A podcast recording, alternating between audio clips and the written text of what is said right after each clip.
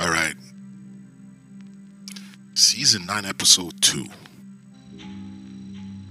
Why did it jump to season 9 suddenly? Well, it has a lot to do with the restructuring of the mindset. Actually, let me, let me back up. So let's say this whole shutdown and lockdown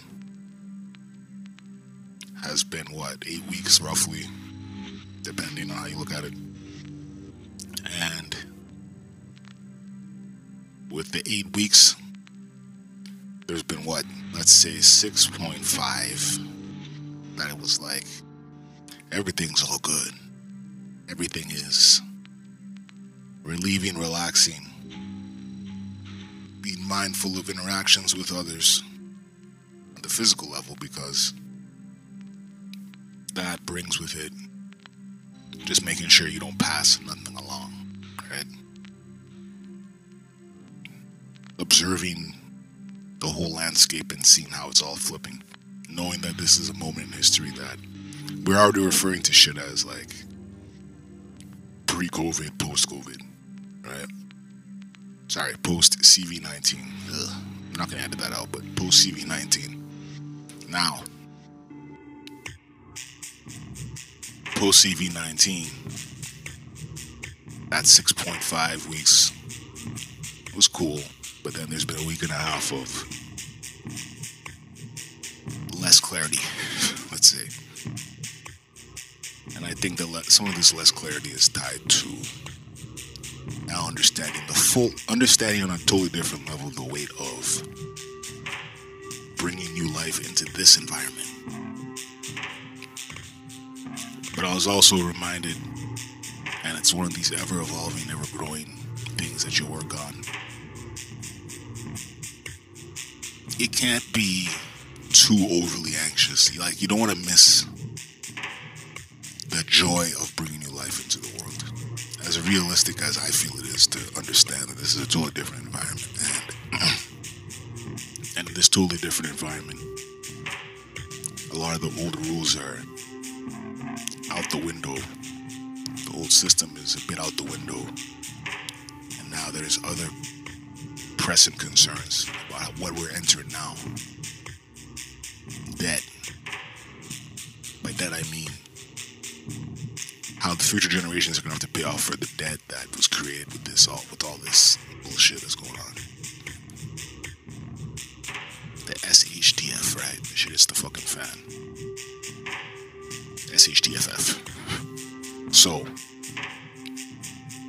hope everybody out there is doing good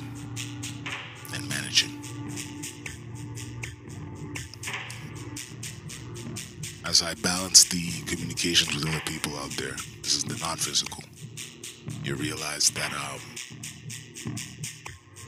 everybody's dealing with it in similar ways, but this whole concept of not be, of staying inside and not being able to maneuver outside and navigate the, the world. To me, is still a bit. It's a bit confusing because now it varies from location to location, but it's only the consumerist part that's shut down.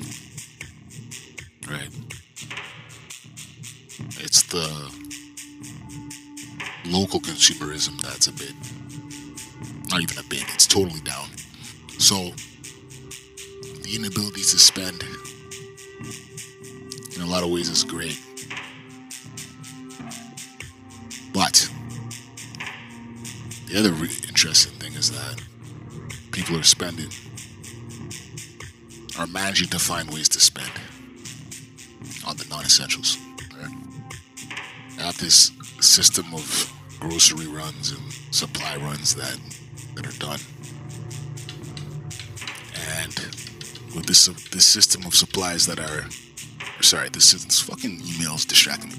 But with the system of um I don't know if y'all heard that, the the um email notification.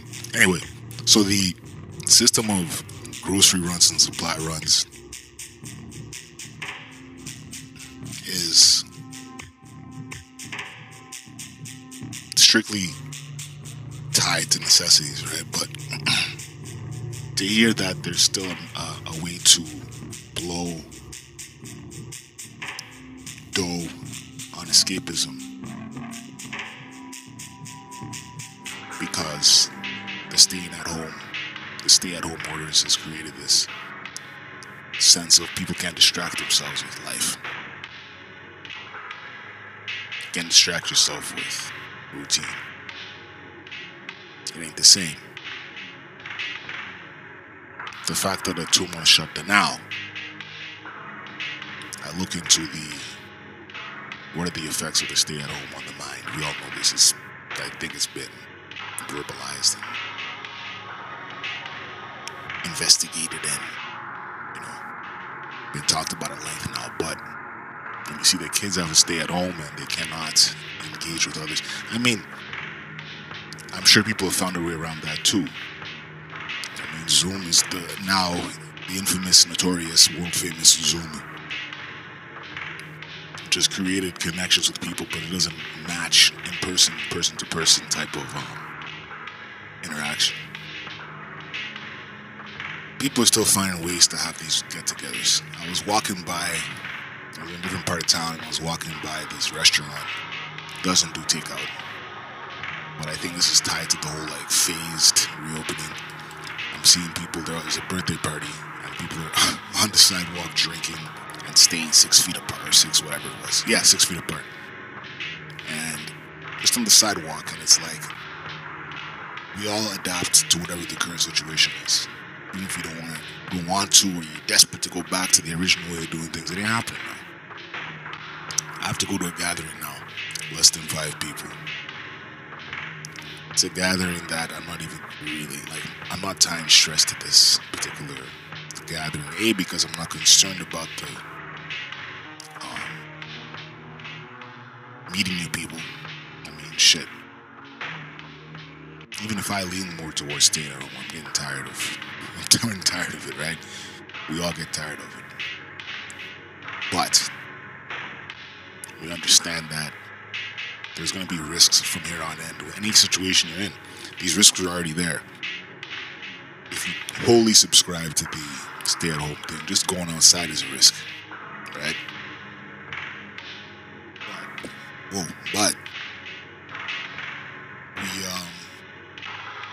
ways to navigate this shit. Alright? Navigating through the unknown and the uncertainty is probably one of the greater things It's or the greater experiences that can be learned from this, one of the greater, greater lessons that can be learned from all this. Everything is unknown, uncertain in some ways, in other ways, history repeats itself. This is the first time this shit has happened. It's unique in a certain generation, but it's not the first time a, a major event has derailed everybody's plans, right? Life is a series of things getting derailed. I think I'll end this for now. Alright? Everybody enjoy your if it's a long weekend for you, hit a stroll, hit a neighborhood stroll, and learn the intricacies of your neighborhood and all the different areas you never explore. All right, peace.